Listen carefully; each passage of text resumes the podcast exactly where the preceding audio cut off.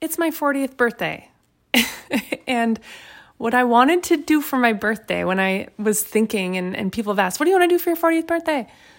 The one thing I knew I wanted to do was get on here and share with you. I wanted to share, you know, I was thinking, like, if this was my last day on earth, what would I want to be sure that I shared with my people, with you, friend?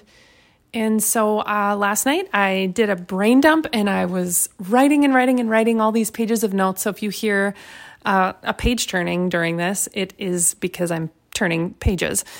But I wanted to share with you just some things that I've learned over the 40 years of my life and specifically the 10 years of following Jesus. Sort of the main things that today stick out to me and that I would want to share with you. So I hope you enjoy. If you're new to the Wife Like Me podcast, I'm Amanda Davison, your host and your now friend. One of the things that I'm learning and has just been like so, so, so, so important to me after, again, a 40 years of life, 10 years of following Jesus, it's that I want to be found low, not high. I'm so guilty of like wanting to climb up high where I think a position or a title will somehow give me importance or authority to be found good enough. Too many days I've spent like attempting to just live up to the standards set by others. And it's left me exhausted and defeated. In all my climbing, I've found that real peace and joy and love it's not found up at the top or even in my attempt to get up to the top. It's found at the bottom. It's found in going low.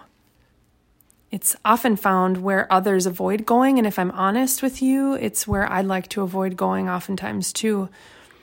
But it's right there where the addict needs a friend, where the oppressed needs to be heard, where the accused needs to be seen, where utter raw humility and just raw need give us insight to God's people and into his heart. It's in being with the people who are overlooked, who, who aren't climbing high themselves.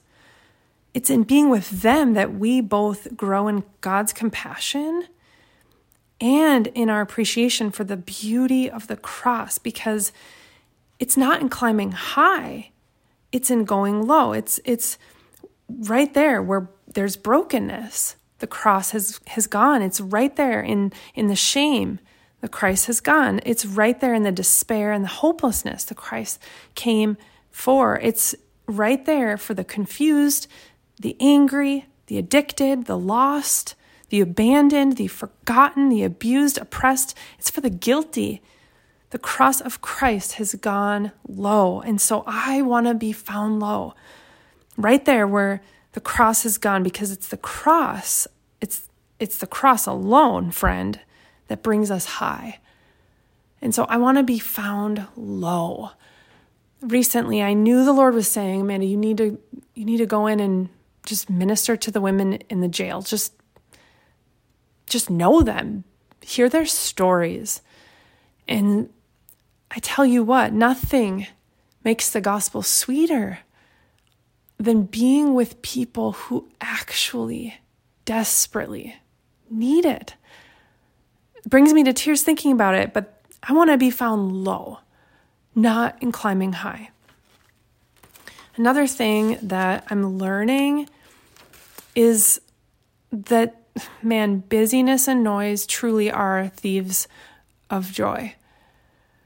I'm not I'm not only referencing like the obvious things here with busyness like our schedules or activities, volunteering, all the things. I'm not even talking necessarily about that. I'm learning that the overconsumption of books, content, podcasts, studies, conferences, serving even it's busyness and it's noise. It's not even bad, but I'm just so sad to say that I've lived on empty for the first seven years of my 10 years of being a Christian because mostly I felt behind. I felt like I needed to catch up somehow, like consume all I could so that I could somehow fit in with this Christian crowd of some sort that I had felt like I needed to fit into. But I found that the spirit alive inside of me and the word alone truly is more than enough.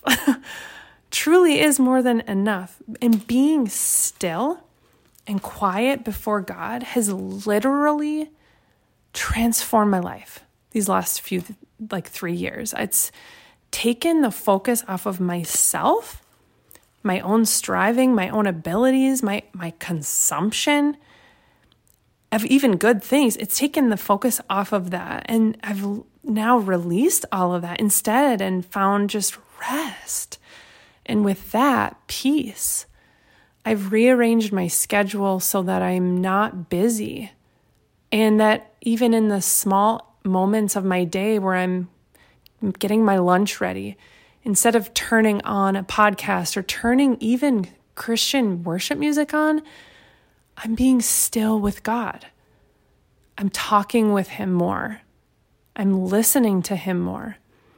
And it's never been more enjoyable. Another thing that I'm learning and i am so excited about, I've just, I've never been more focused on the gospel alone and how everything else is secondary. I'm so sad to say that I've been brought in by pastors in my community who've asked me to stop performing baptisms at our events, stop encouraging followers of Jesus to live out the Great Commission.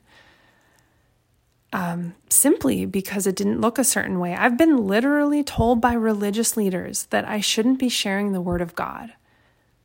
I've been questioned again by people, pastors, about who our family builds relationship with, who we invite into our home to share a meal.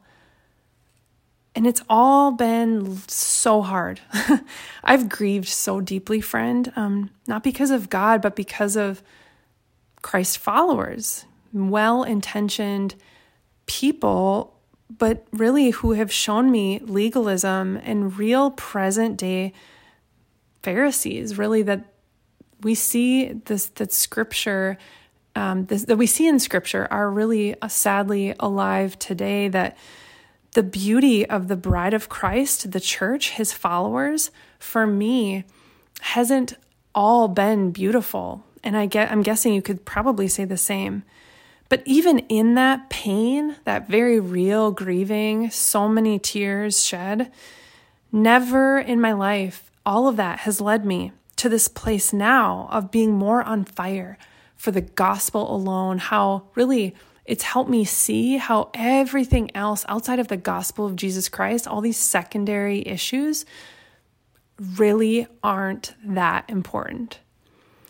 You know, it's incredible just how clear something gets when clutter is removed.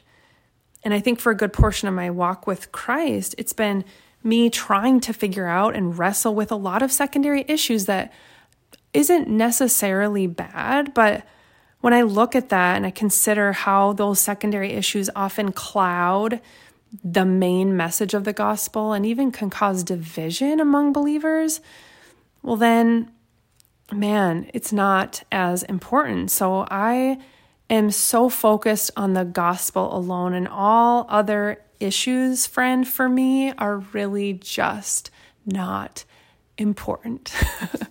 the gospel alone for me is so important. I'm, I'm so on fire to see the, the, the message of the good news spread. I heard a podcast recently where someone was referring to like the next generation of believers coming up, the younger generations coming up, and how they are so, they see the world and they see all the division among Christians and they don't want either. They don't want the world, and they don't want this this um, formula of Christianity that r- resembles and produces bad fruit in our world. And so they are going after just Jesus, only Jesus. And I thought, man, that is exactly what we need. I want to be found with them.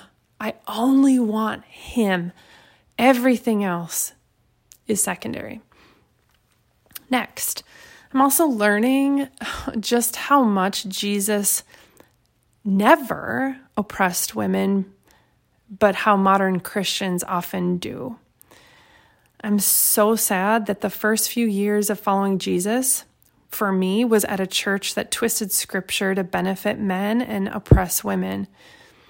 And it took me years to fully see the beauty of just how Jesus treats women in scripture so that I could actually fully reject the oppressive, power seeking, and unbiblical teachings for what they are. Jesus never, ever oppresses women in scripture. And so I'm embracing that. Next, I also don't want to be found right. I want to be found free. Our obsession in the Christian world to be found right and to be right has hijacked our witness, our ability to love people and to show the world unity, the beauty of the kingdom. So, as a wife, as a mom, as a sister, a daughter, a friend, or just a stranger, I don't want to be fighting for my rightness. I want to be found free, truly loving people in and from a place of humility and deep need for the gospel myself. So that's what I wanted to share with you today. I wanted to say that, friend, right where you are today is enough. Christ is enough for you. Galatians chapter 2 verse 21 says, "If keeping the law could make us right with God, then there would be no need for Christ to die." You can rest in the already completed work of Christ. Trust that He is working in you and around you. He loves you, He sees you, He's running after you, and He welcomes you, friend. So, friend, I pray today that you would live in freedom. Jesus, I thank you for these 40 years of my life.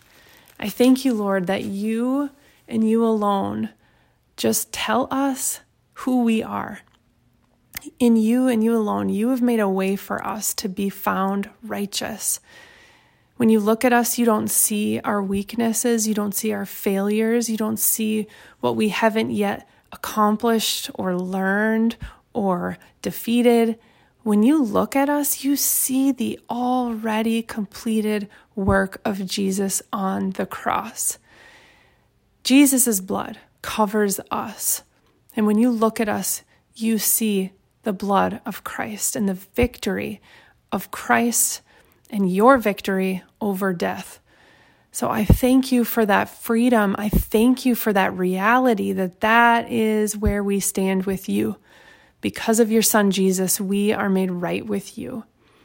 I celebrate my friend today, Lord. Everything that you have made her to be, how you have created her, I celebrate her. You celebrate her today and every day.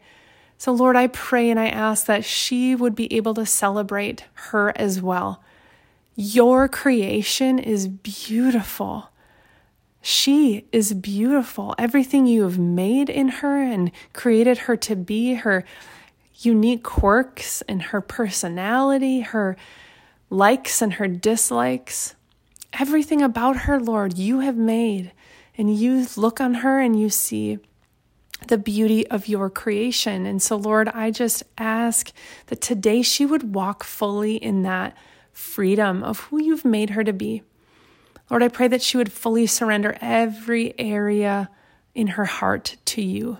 I pray that she would lay everything at her feet and surrender all so that she can truly trust in you and live in the peace and the freedom of where you have full control over her life where you are working all things for good.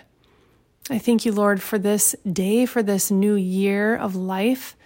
And I celebrate you for this ability to just communicate with your daughters. I praise you and we thank you, Lord, and we just pray all of this in your mighty name, Jesus. Amen.